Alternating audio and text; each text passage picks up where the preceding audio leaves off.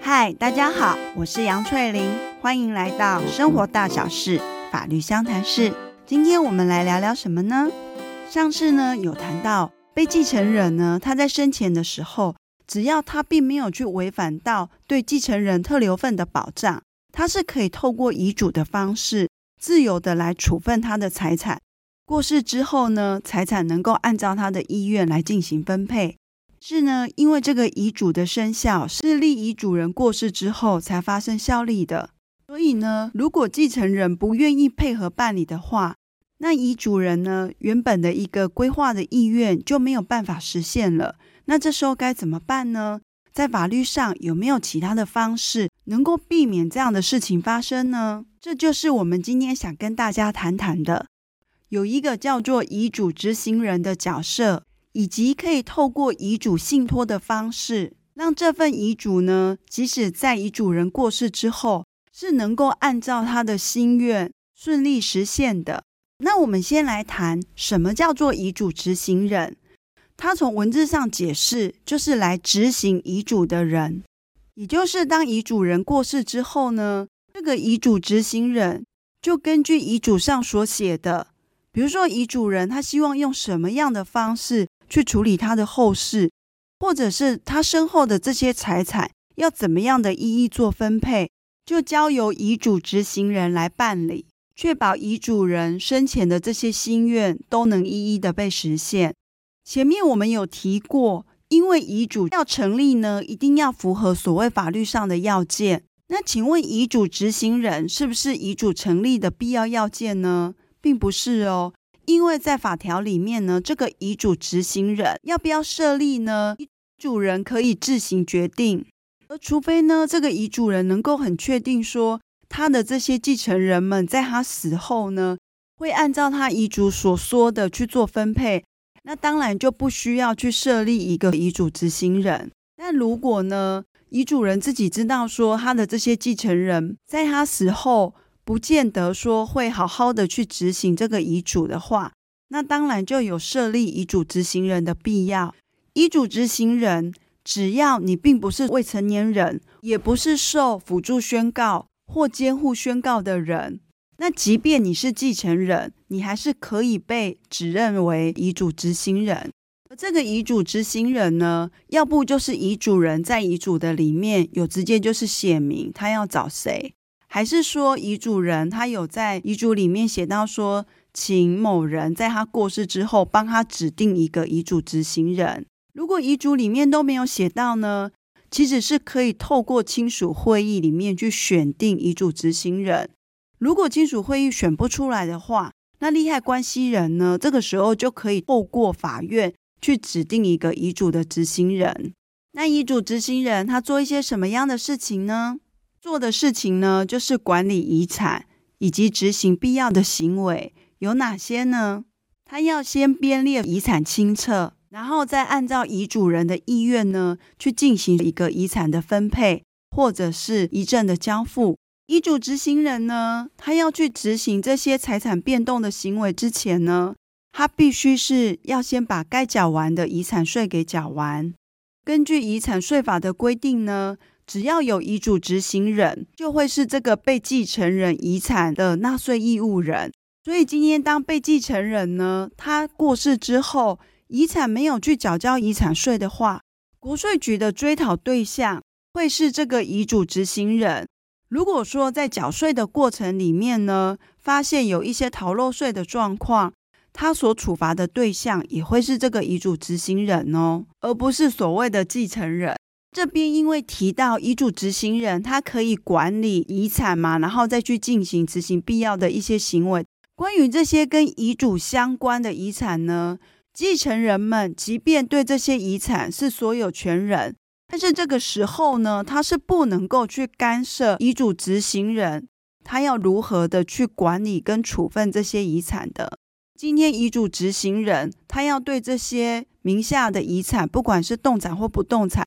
去进行处分的时候，是不需要得到继承人们的同意，但是他所能够处理的遗产的范围呢，一定是要跟遗嘱有关的。只要是遗嘱里面没有去提到的，那那些部分财产的使用收益，就交由继承人他们自己去处理了。那如果今天遗嘱执行人呢，他可能怠于执行职务，或者是说有其他重大事由的话，可不可以把他换下来呢？是可以的，只要经由亲属会议呢，重新再去选定，或者是如果今天这个遗嘱执行人是透过法院指定来的，那就是再一次的向法院要求说要更换成其他的遗嘱执行人。那遗嘱执行人呢，去从事这些管理遗产，然后执行一些必要的职务行为，其实是非常的辛苦。所以在法律上呢，针对他这样的行为是会给予他报酬的，作为一个对价关系。但是同时呢，遗嘱执行人也承担了一个责任。如果今天呢，他因为在处理的过程里面，对于继承人们造成一些财产上的损害的话，他是要负赔偿责任的。再者，如果今天呢，继承人们对于说这个遗嘱是有意见的话，些时候他甚至会认为这个遗嘱执行人。是不是伪造了这份文书？然后，另外在执行的过程里面呢，有没有产生一些背信或诈欺的行为？所以，即便遗嘱执行人可能会因为执行这样的一个遗嘱的事务而受有报酬，但是相对来讲，他同时也承担了有可能必须要去负担民事和刑事上的责任。所以，遗嘱执行人他所必须要做的事情以及承担的责任，之后是会让一般人却步，而不想要去担任所谓的遗嘱执行人。那另外一个想跟大家谈的是，用遗嘱信托的方式来让遗嘱人呢，他生前的一个意愿，能够在他死后能够确切的去执行。什么叫遗嘱信托呢？就是用遗嘱的方式去成立信托关系。所谓的信托关系呢，最重要的有三个角色，一个是委托人，第二个是受托人，第三个是受益人。委托人呢，把他原本属于他的一个财产移转到受托人的名下，再交由受托人呢，针对这个信托财产去进行管理跟处分。那它所产生的利益呢，就会归属到受益人身上。而如果这样的一个信托关系呢，又是用遗嘱的方式来进行的话，它所代表的意思是在于说，今天呢，这个遗嘱人他同时就是委托人，他就是担心说，如果我现在把我名下所有的财产都交给受益人的话，受益人呢，要不就是因为年纪太小，他没有办法去管理。要不然的话，就是一次给他全部尽数挥霍完毕，或者是他们还有其他整个比较复杂的家庭问题，所以才会用这样的方式来进行。如果我们把它用一个就是具体的例子来讲的话，今天如果一对夫妻离婚之后，男方呢是一个不负责任的爸爸，离完婚后早就不见踪迹了。而女方这一边呢，是一个事业有成的女强人，可是后来可能生病了，即将不久于人世的时候，她就会开始担心说，即便现在的亲权呢是在妈妈这边，但是当妈妈只要一过世，爸爸原先停止的亲权就会自动的恢复。那孩子又未成年，那他所留下来的这些要给孩子的遗产，就有可能被这个爸爸呢，以孩子的法定代理人的身份管理未成年子女财产的时候呢，就把钱全部都花光光了。那对于未成年子女的保障就完全没有了。所以，如果妈妈担心这样事情的发生，她就可以在她生前的时候，透过遗嘱信托的方式，她把她名下的财产在死后呢，能够移转到受托人名下。那这个受托人呢，有可能可以是自然人，也可以是法人。那一般我们现在比较常听到的，都是会以银行作为信托关系下的一个受托人，而孩子呢，就是所谓的受益人。而在信托契约里面有提到说，每年呢给孩子多少的钱去做生活以及教育上专款专用。那等到孩子成年之后呢，这一些信托财产再转移到孩子身上，用这种方式来对于孩子的未来有一个生活上的保障，避免财产在孩子未成年的时候呢被其他人给尽数挥霍完毕了。那实务上呢，遗嘱信托除了出现在说针对受益人是未成年子女之外，如果说今天继承人呢已经成年了，但是遗嘱人呢担心呢一次把钱都给他的话，他可能不用多久就都把钱给花光了。于是呢，也会用这种遗嘱信托的方式，先把钱呢转到受托人的名下，而受托人呢，再用逐年给予的方式，渐次的把财产移转到受益人的名下。实务上呢，就是以港星梅艳芳，他名下是有很多的财产，但是因为他的家人就是比较是素行不良，比较没有良好的一个理财的观念，所以梅艳芳一方面希望还是能够。去保障到他家人的生活，所以他就有用成立信托的方式，以逐年的方式来给予他的妈妈跟哥哥们足够生活的生活费方式，取代一次性的给予。那这个既然叫做遗嘱信托，所以呢，它的前提要件一定是要遗嘱是有效的，那后面才来谈一个信托。通常在这种状况之下呢，也会有一个遗嘱执行人。等于是遗嘱执行人呢，他在缴完遗产的税金之后呢，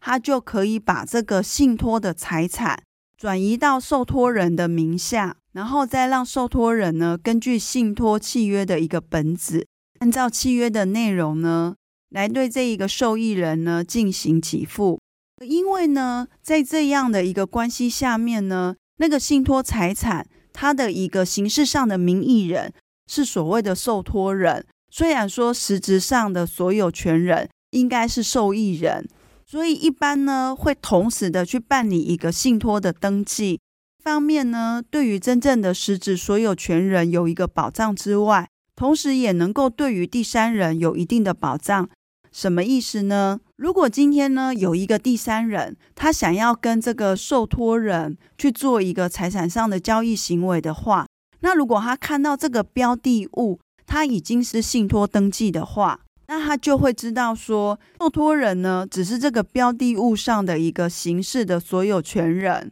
而不是真正的所有权人。第三人自然就不会去跟他就这个标的物进行交易了。所以，透过遗嘱信托的方式，立遗嘱的这个人呢，他可以透过受托人照顾他放心不下的受益人。但因为你要请别人帮你做事情，总是要付出一些报酬跟代价的嘛。尤其是像现在办理遗嘱信托业务的，是一些像银行单位的话，他们会收取相关的费用，包含最初的一个开办费以及每年的管理费。而如果这些支出能够去保障到说受益人的生活的话，遗嘱人呢都会愿意支付的。不过这时候，同时就要考虑到一个问题，是因为你的信托财产，你已经把所有权移转到这个受托人的名下的话，你就要去留意说，这个受托人会不会按照信托契约的一个本子来做事情。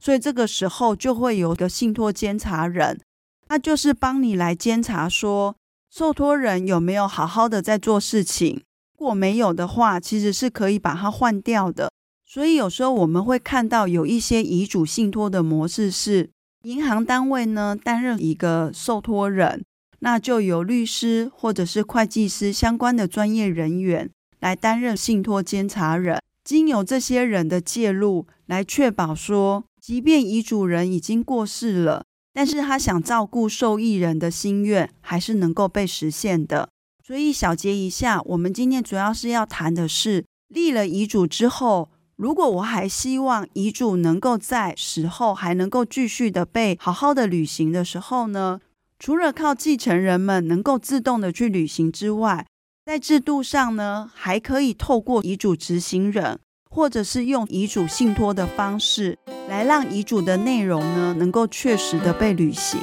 好，那这就是我们今天想跟大家谈的 Pockets 的内容，那就下次再见喽，拜拜。嗯嗯嗯嗯